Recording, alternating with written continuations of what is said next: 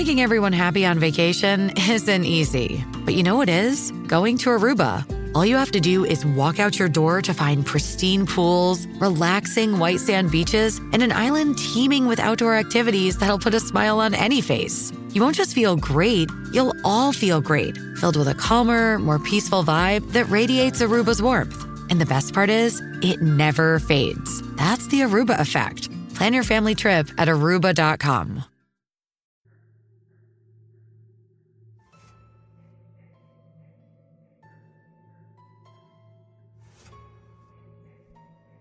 I met my girlfriend's nightmare on the night of our three month anniversary. It may have just been that point in our relationship, the point when she had grown to really trust me, but it was probably the champagne. We fell asleep together on her couch, and I woke up to the sound of screaming. For a moment, I didn't know where I was. The scream was so intense, so full of fear and horror, that it shot through me like an electric needle in my spine. I leapt over the back of Kaylee's couch, and I was standing ready for a fight when I realized that it was just Kaylee screaming. She was on the couch with her hands to her sides and her fists clenched. Her skin was ghostly white in the light from the TV, and her mouth was open far enough that it hurt to look at. Her eyes were open too, but they were just staring upward, blank and black. She was still screaming. I jumped back over the couch to shake her awake and I landed on the empty champagne bottle. My feet went out from under me and I hit the hardwood floor with a meat slap thud. The bottle clattered and spun away across the floor, and the screaming stopped. After a moment, Kaylee's head poked over the edge of the couch and looked me in the eye. Danny? What are you doing? She asked. You screamed, I explained. She didn't say anything, but she bit her lip and her head disappeared back over the edge of the couch. I crawled to my knees and I looked over the cushions at her. She was sitting scrunched in the corner of the couch and she was crying. What's going on, Kaylee? I asked. She blinked at me and I watched her swallow the tears. I had a nightmare, she said, wiping her face. Something told me it would not be a good idea to say, so what? And so I kept my mouth shut. Instead, I just sat down next to her. When I took her hand, words started to pour out of her mouth. In my dreams, there's this little man. He's horrible. Like little gnarled troll with shiny black skin and long white hair. He crawls up the bed and he sits on my chest. She placed her hand on her sternum as she spoke. I can't move. I can't even whimper. It crawls up to my mouth and Danny, I swear, I swear on my life that it sucks out my soul. She looked at me, her eyes glistening in the dim blue light of the room. You're not supposed to die in your dreams, but I die every night. And when I die, when that thing kills me, that's when I can finally scream. As I listened to her, the last three months started to make sense, particularly why she'd never let me stay over. I've been more than happy to give her her space, but this. Kaylee, I whispered, you should have just told me. What? she asked, wiping her tears away. I turned and grabbed her shoulders so that we were eye to eye. Anything you need me to do, I can do it. I can keep you safe. If you need me to sit up all night and make sure the monsters don't come for you, well, hey, I'm your guy. Hell, I'll sleep at the foot of your bed and be your guard dog. I gave her a shake. I'm your guy. She stared at me in silence, her dark eyes searching my face. Kaylee, I love you. I won't let you be scared for one second more than I have to. I promise you that. And that's what we did. I slept beside her that night, my arms curled around her protectively. I felt the rise and fall of her chest and I felt it slow until I knew she was asleep, and it was safe for me to fall asleep too. And as I lay there falling asleep, thinking angry thoughts about what I would do if I could get my hands on the creature, I could have sworn I heard the scritch of tiny little feet on the floorboards beneath the bed. Now, Kaylee and I had known each other for two years before we fell in love at first sight. I moved to Oregon in 2012, and I got a job at a little factory. I'm not going to name names, but we make fruit baskets. She was a receptionist and the first person I saw on my first day. And every day for 600 days, I walked past her desk and we said hello, and then generally ignored each other. A day of angry, pounding rain changed all that. The road to the office had become a river, and I saw a little metallic blue Honda abandoned on the shoulder, and Kaylee, drenched and wretched, hiking along the road with her head down and her dark hair a dripping sheet over her face. I had to pull over. Couldn't leave her like that. After work, I thought it was natural to ask about her car and to offer her a ride when I learned that it was in a shop for a week. That next night, it seemed just natural to ask her to dinner first. Now, I'd started our relationship by protecting her, and I think that's why it was so easy to make a promise to protect her from her nightmare. But I didn't know that it would be an impossible promise to keep. Every night, I lay beside her, listening to her breath and waiting. And then, just as the world started to disappear behind the swirls of purple and red behind my eyes, she would scream. Now, twice I stayed up all night laying beside her, and both times she slept through the night. But if I fell asleep for even a second, I woke up to her screaming. Now, last week I talked her into going to see a doctor. She didn't like the idea at first. Her parents took her to doctor after doctor when she was a kid, and nothing seemed to work, and so she reasoned that nothing would work now. It wasn't easy, but I convinced her that maybe medical science had made some advancement since she was in pigtails and PJs. And I was right. We talked to this blonde psychologist with a permanently scowled face and horned rimmed glasses. She gave Kaylee some pills that she said might help. Well, they helped, uh, in a way, I guess. This is what the angry psychologist told us. Everybody's paralyzed while they sleep. It's something our body does to protect us from flailing about in our dreams. And for some people, people like Kaylee, the paralysis lasts after we wake up. She would wake up and not be able to move, and then her still dreaming mind would conjure a little creature that was the cause of her paralysis. The pills kind of turned the paralysis off, as I understand it, but they came with a warning. Pills may cause you to move in your sleep. Now, that first night she took the pills, she didn't dream about the monster. I did. I woke up to a pair of swirling green eyes peering at her from the dark of the foot of her bed. He inched toward her, and I saw a black shell that glistened in the dim light from the window, a mane of white hair that stood on top of a face that was nearly human, except for a hooked witch's nose. He reached out with his tiny little hand and a clawed finger and touched Kaylee's foot. She groaned and rolled over in her sleep, and he jerked back in surprise. Then those green eyes turned towards me. He crept forward slowly, inching his way over the foot of the bed. His claws snagged on the blankets as he moved toward me and I felt him touch my feet with a hand as cold as a snake's blood, and I wanted nothing more than to jerk away. But I couldn't move. I couldn't blink. I couldn't even twitch.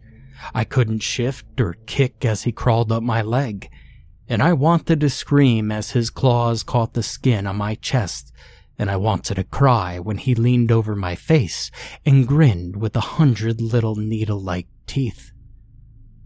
Kaylee saved me. She rolled over in her sleep and slapped me in the face. I woke up midway through falling off the bed. All the blankets came with me, and I fell in a tangled pile. I stayed there for a moment, remembering the dream, until her head appeared over the edge of the bed. What happened? she asked. Well, Kaylee, thwacked me, I told her, feeling the side of my face. It hadn't just been a light tap, it felt like she punched me. She apologized about a hundred times as I got back into bed, and I told her it was okay, but I was distracted. I could have sworn I saw something under her bed. A pair of green lights that faded into the shadows almost as soon as I seen them. The next morning, Kaylee and I had a fight on the way to work. You don't think I've tried to get help before? She demanded. I swerved around a little white sedan and pulled in to the fast lane. The ancient blue Chevy I drive doesn't have much on maneuverability, but it's imposing and people usually get out of my way. I don't know.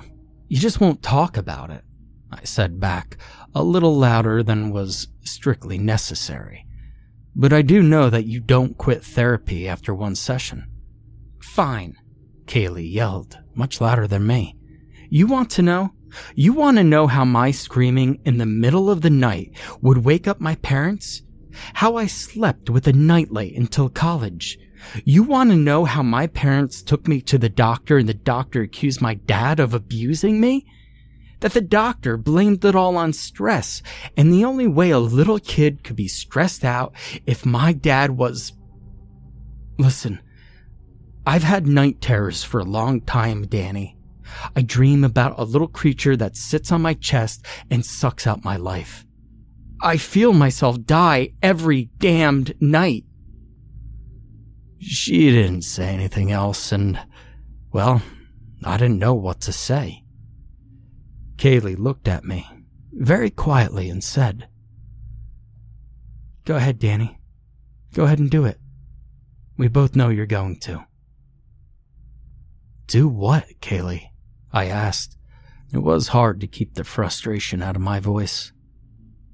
Go ahead, break up with me. I didn't say anything.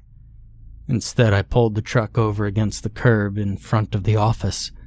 I put my hand on her leg before she could climb out and waited until she was looking at me before I spoke. Listen, I'm here, Kaylee. I'm here I'm not going anywhere. What the hell else do you want from me? I just. I paused and looked my girlfriend in the eyes. I feel like you shouldn't be able to be that afraid when I'm there. I should be protecting you. I'm supposed to make you feel safe. Kaylee hung for a moment with her hand on the door handle. Then her face turned hard and she opened the door. I'm sorry my being insane hurts your feelings, Danny. And she jumped out. Now, there wasn't much of a point in staying at Kaylee's that night, so I slipped by after work to grab a few things and I went home. Kaylee was going to get a ride with one of the other receptionists. I found three messages on my phone when I got home. The first two were pretty standard apologies, but in the last one she seemed as though she was almost in tears.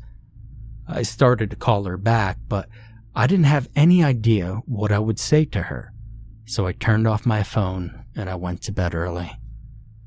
I woke up in the pitch dark.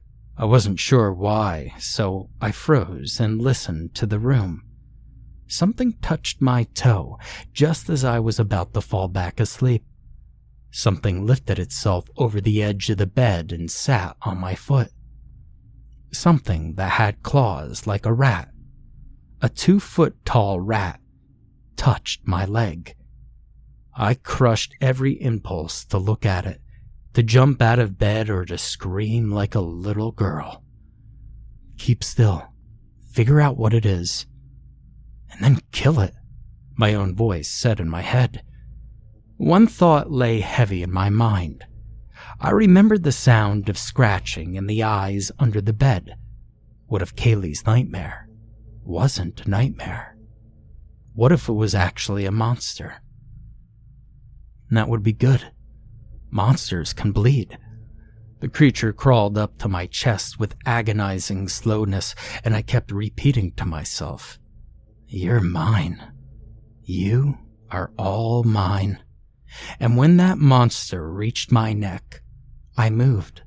I shot out of bed with the corners of my blanket in my hands, and as I stood, I folded the blanket into a sack, and something squirmed and thrashed around inside. I bunched the end of the blanket in my hands, wound up like I was going for a home run, and slammed the creature against the wall. Oh, you like that, don't you? I screamed and slammed it into the wall again. Picking on people when they're sleeping? And again, messing with my girlfriend? Wham! You picked the wrong guy this time, didn't you, you little shit? Thud. Didn't you? Slam. Not quite as heavy as a sleeper as Kaylee, am I? Thud. And I stopped. The blanket hung limply from my hand. The lump inside was still. But it made little squeaks of protest. I was breathing hard, and there were dents in the wall. Blue stained the blanket in a few places.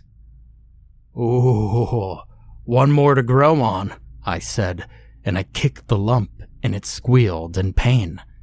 I tossed it on the bed and flipped the blanket back. In a flash of black, the nightmare tried to skitter over the side of the bed, but I didn't let it get away. I hauled it back by its tiny little leg and pinned it down with one hand and we stared into each other's eyes. The nightmare's eyes were bright green and malignant beyond anything that I had ever seen. Its face was covered in black shell, but now blue liquid leaked out of cracks in its carapace and colored its white hair. The creature looked at me, and I let my face slowly break into a grin. I opened my hand and dropped two chalky yellow pills beside the creature's cracked face. Kaylee's pills. The creature's eyes followed them, uncomprehending. I punched it in the face as hard as I could. Its shell made a disgusting cracking noise like someone walking across the floor of cockroaches. Then the thing screamed. It screamed so loud that I flinched a little and almost let it loose. But it didn't try to get away. It writhed in the blankets and it shrank and shriveled up like a piece of jerky. And when it was just a twisted black thing the size of my thumb, it exploded into black dust and ash. Before I could react, the dust was gone too. I stared at the space where the nightmare had been. I looked around the room at the dents in the wall and the blue goo on the blanket. I went to the kitchen and got enough paper towels to clean the blue smears off the wall. I changed the blankets and tossed the stained ones in the dumpster outside. The bed was nice and cozy, and there was a smile on my face as I wrapped myself in new blankets. And then I woke up. My apartment was quiet and dark.